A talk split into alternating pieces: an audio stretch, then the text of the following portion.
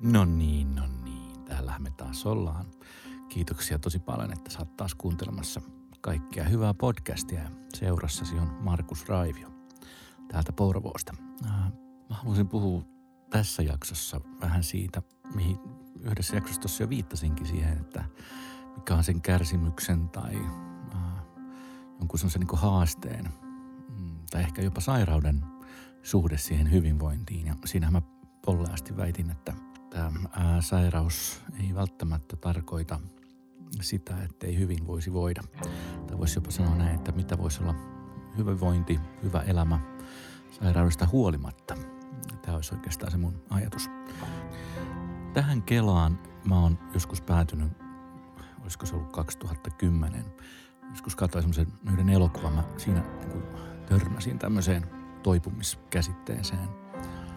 Tuolla kulttuuripäivä Elvistä perustelemassa. Se oli semmoinen leffaryhmä joskus, mitä mielenterveystoipujat siis pyöritti. Katsotaan joku hyvä leffa, otetaan vähän snackseja mukaan ja, ja tota, hyvät tyynyt ja ää, katsotaan valkokankalta joku hyvä leffa. Joku oli vuokrannut semmoisen leffan kuin The Soloist. Se on semmoinen amerikkalainen leffa, joka kertoo semmoisesta toimittajasta ja hänen suhteestaan semmoiseen kadun mieheen, joka soitti selloa kaduilla. Semmoinen niin selkeästi skitsofreniaa sairastava syrjäytynyt ihminen, joka tota, oli, oli siellä kaduilla ja, ja tota, eli ihan omanlaistaan elämää.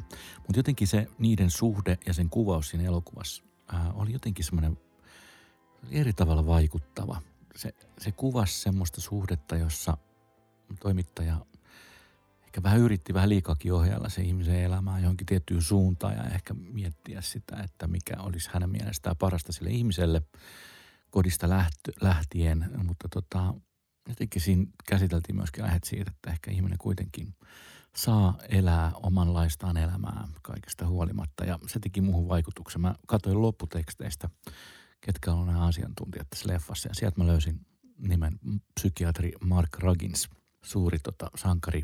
Hän asustelee tuolla Kaliforniassa ja pyörittää siellä semmoista The Village-kommunia.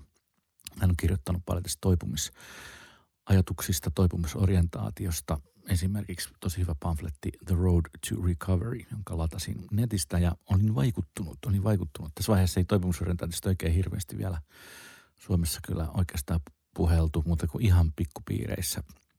Nythän se on aikamoista valtavirtaa ja monessa jopa Helsingin kaupungin tämmöisissä päihdepsykiatrisissa strategioissa. Mutta silloin jotenkin mulle valkeni, että mistä tässä voisi olla kysymys paradigma, ajatus oli se, että ehkä se parantuminen ja parantelu ei olekaan se juttu, vaan kysymys on myös siitä, että miten pitää elämää niiden asioiden kanssa, joita meille on tapahtunut myös sairauden kanssa. Ja hän puhui, että tässä on tosi tiettyjä vaiheita, mitä hän näki tämmöisenä toipumisen polulla. Ensimmäinen niistä liittyy yhteyden rakentamiseen, minkälainen on hyvä yhteys itseen, luontoon, toisiin ihmisiin, ympäristöön, eläimiin. Kun sä käyt läpi jonkun katastrofin sun elämässäsi, niin, niin se yhteyden rakentaminen on usein ensimmäinen vaihe kohti sitä hyvää elämää. Vaikka et koskaan siitä sun sairaudesta tietyllä tavalla niin kuin parantuiskaan. On paljon sellaisia sairauksia, että ne tulee kroonisesti olemaan meidän mukana meidän loppuelämän ja se on, se on vääjäämätöntä, että meille näin voi tapahtua aika monelle meistä. Yhteyden rakentamisen edellytyksen jälkeen Rakins puhuu tästä toiveikkuudesta ja, ja unelmista ja niitä kohti menemistä.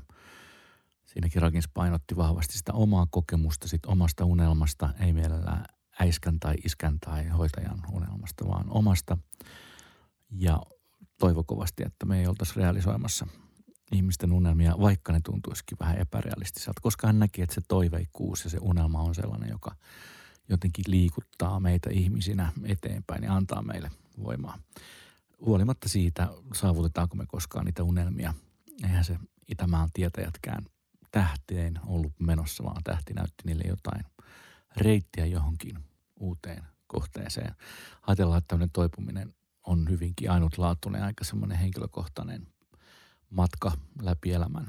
Ja siihen oikeastaan niin liittyy tämmöiset aiheet kuin yhteys, unelmat, toivo, toiveikkuuden kautta rakentuminen semmoiseen niin voimavarakeskeiseen ajatukseen, että mistä me saadaan voimavaroja elämään, missä me haluttaisiin olla hyviä, mitä me haluttaisiin oppia, mistä niitä vahvuuksia voi saada, mitkä asiat tässä elämässä meiltä niitä voimavaroja pois vie. Sen lisäksi puhutaan paljon merkitystasosta, mihin viitattiin jo tuossa hyvinvointijaksossa – mikä liittyy siihen, että voitaisiinko me kokea, että meidän elämällä on joku tarkoitus ja merkitys ja olisiko meidän mahdollisesti annettavaa joillekin muille ihmisille myös jotain tai eläimille, luonnolle, mille tahansa. Ja sitä kautta lähtee rakentuu se identiteetti niin, että oli se meidän sairaus, että minkälainen tahansa, niin on meissä muutakin identiteettiä kuin vain se sairausidentiteetti. Et sen lisäksi, että me ollaan astmaatikkoja tai diabeetikkoja tai skitsofreenikkoja, niin – Ehkä me ollaan samaan aikaan myöskin isiä ja äitejä ja veliä ja siskoja ja naapureita ja miksei vaikka taiteilijoita tai kokemusasiantuntijoita tai mitä tahansa. Et meillä on niinku näitä rooleja tässä elämässä monia muitakin kuin vaan ainoastaan se sairaus.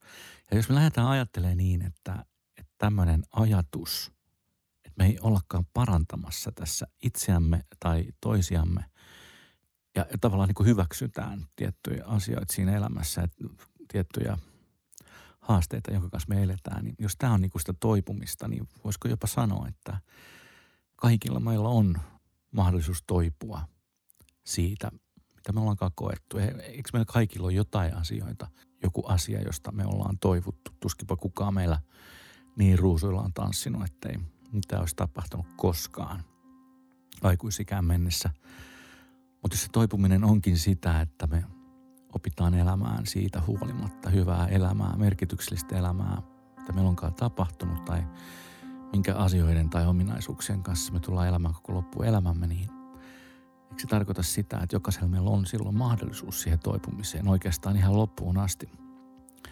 Jos ei se niin kuin, hyvä elämä olekaan niin kuin oireetonta elämää tai jotain sellaista yhteiskunnan määrittelemää elämää – Eikö se tarkoita sitä, että kaikki voi toipua? Ja silloinhan se tarkoittaa sitä, että sitä todellista toipumattomuutta ei kai ole olemassakaan. Tähän liittyy valtava määrä erilaisia puolia. Me kirjoitettiin mun Fajan kanssa tästä kirjaa joskus Toipuva mieli, opas toipumisorientaatioon. Taisi olla niin kuin Suomen ensimmäisiä tämän aiheisia kirjoja, mutta kyllä siitä löytyy nykyään muutakin. Esa Nudling on kirjoittanut siitä hyvän kirjan suomeksi. Mutta katselisin tonne Skotlantiin, Hollantiin, just sinne Kalifornian suuntaan. Siellä on puhuttu näistä asioista jo kymmeniä vuosia. Se niin kuin tavallaan muuttaa tosi paljon niin kuin sitä yleisajatusta, että mitä ihmisyys on, mitä hyvä elämä on, mitä hyvinvointi on. Jos ei se olekaan niin, että meillä on janassa niin kuin terveys ja sairaus ja sitten me ollaan jossain siinä välimaastoissa vaan niin kuin jotenkin kuljeskellaan, vaan että on olemassa joku toinen dimensio ja se dimensio on ajatus siitä, että siitä huolimatta ollaanko me terveitä vai sairaita, mitä kaikkea me voidaankaan elämässä tehdä siitä huolimatta. Kiitos, että kuuntelit. Kaikkea hyvää sulle.